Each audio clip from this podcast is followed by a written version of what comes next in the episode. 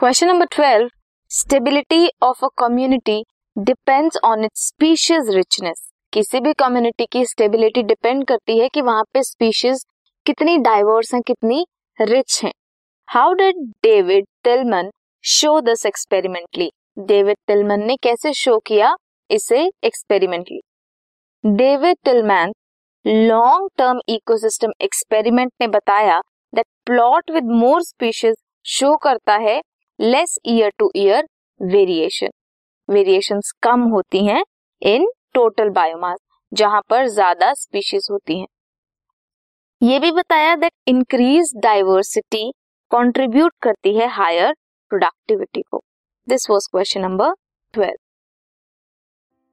this podcast is brought you by Hubhopper Shiksha Abhiyan अगर आपको ये पॉडकास्ट पसंद आया तो प्लीज़ लाइक शेयर और सब्सक्राइब करें और वीडियो क्लासेस के लिए शिक्षा अभियान के यूट्यूब चैनल पर जाएँ।